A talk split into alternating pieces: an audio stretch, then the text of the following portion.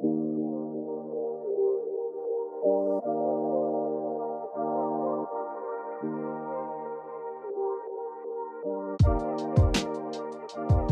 what's going on, everybody? Welcome back to the Elemental Evan Show. Thank you all so much for tuning in on this beautiful day on this episode where we are going to cover some of my favorite health practices while traveling. So if you didn't if you did not already hear the last episode, I spoke a little bit about how I am here in Portugal traveling and I decided to release some episodes on my favorite health tips while traveling so that for all of you who travel, you can have some of these little tools in your pocket to use. And uh, even if you're not traveling, if you're just at home or maybe just visiting a new city or something like that for the evening, or maybe for a work trip, these are also going to be some really great tips and tricks uh, for you to use while you're out and about traveling. Also, if you guys have not already subscribed to this podcast, please go ahead and do so on whatever platform that is. That way, you can go ahead and never miss out on an episode. And also, feel free to share these episodes with anyone that you feel will actually benefit from hearing these episodes. So, if you know a traveler in your life, go ahead and send them one of these episodes. I'm sure they're going to find a lot of benefit from it. Now, today's episode is going to be on the 80 20 rule and travel. So, for those of you who have been following me for a while, you probably already know what the 80 20 rule is. The 80 20 rule is very simple 80, uh, 80% of the time, you should be eating as clean as possible. And then 20% of the time, well, life happens and it's okay to enjoy life, right? Go out there and, uh, you know, have a beer, have a slice of cake, whatever it may be. Um, don't get carried over, uh, don't get, you know, don't go overboard with it and uh, get really carried away. But obviously, 20% of the time, it's okay to go ahead and do so. Now, while I'm traveling, it can be a little bit more difficult to really stick to this 80 20 rule. It starts to feel like it's almost being reversed, and 80% of the time you're eating very, uh, you know, unhealthy meals, while 20% of the time you are only having, you know, your healthy little meals here and there. So, what I wanted to talk a bit about is how you should navigate this and if it's okay or bad or whatever. And, you know, to start this off, I will say most people do not travel 20% of the year. So, already right there, if you are traveling for a week and you know, you are kind of going overboard in having, you know, a lot of food that you maybe you shouldn't be having. Well, this can definitely be just your 20%. And you know what? Just go ahead and enjoy because part of this whole health uh, practice and lifestyle is understanding that life happens and it is okay to enjoy it, right? I mean, when you're traveling, you are hopefully in good company and enjoying your time, which is really great for your stress levels and also plays a massive role in your health. So, if you are out there stressing about trying to eat healthy, then drop it. Go ahead and enjoy some of the meals out there because it might be difficult to find super healthy meals depending on where you're at. So that is to start this off. However, if you are traveling and you travel a lot, maybe, and you want to make sure that you are able to still stay healthy while traveling, then there are a few tips that you can use while traveling to kind of help stick to this 80 20 rule or at least do a little better than uh, maybe having the reverse of 80% bad and 20% good. So, the five tips I'm going to share today is going to start off with just skipping breakfast, right? Uh, for a lot of people who listen to the show, you might already practice intermittent fasting. And for me, one of my favorite ways of practicing that is to simply skip breakfast. Now, if you are a uh, female and you are on your moon days, then go ahead and skip this one. Do not do uh, any form of fasting while you're on your moon days. Go ahead and just eat and enjoy and be intuitive with what it is that you are eating. However, if that is not the case and you are able to do some intermittent fasting, then I love to personally just skip breakfast and try to get in at least a minimum of 12 hours, if not even 16 hours fasted so that I am limiting the amount of food that I'm intaking, which is overall just going to, you know, benefit your uh, health and get you back on to that 80 20 rule. Uh, at least you are, you know, skipping a meal and allowing your body to receive some of those benefits of, you know, going into intermittent fasting. So, what I'll typically do is I'll go ahead and opt for a coffee or a tea. And of course, that is without any milk and without any sugar or anything added in it, just black coffee or plain tea. And this way, you can still have something in the morning. And I love to have a nice little warm drink in the morning. So, uh, this is perfect for me. And you just skip your breakfast, and before you know it, it's already lunchtime, and you can get back to eating.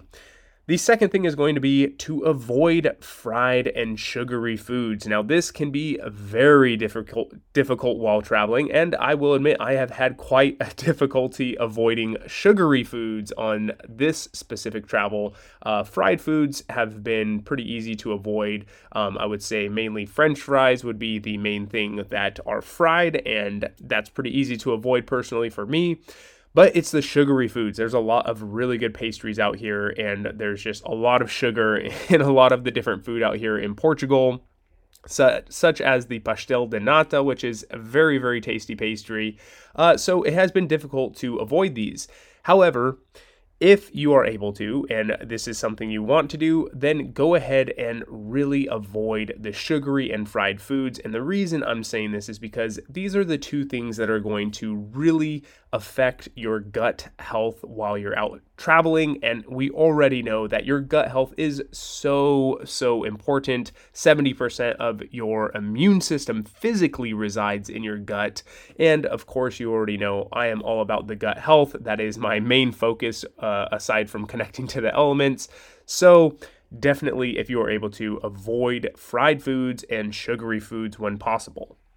Now, if you heard the last episode, then you definitely heard me talk about walking, which is a great way of staying in shape and, you know, keeping some of that excess weight off of you in terms of, you know, probably eating some not so good foods. Now, I like to walk or even ride a bike anytime that I can when I'm in a new city. I found that it is the best way of seeing a city while getting to your destination.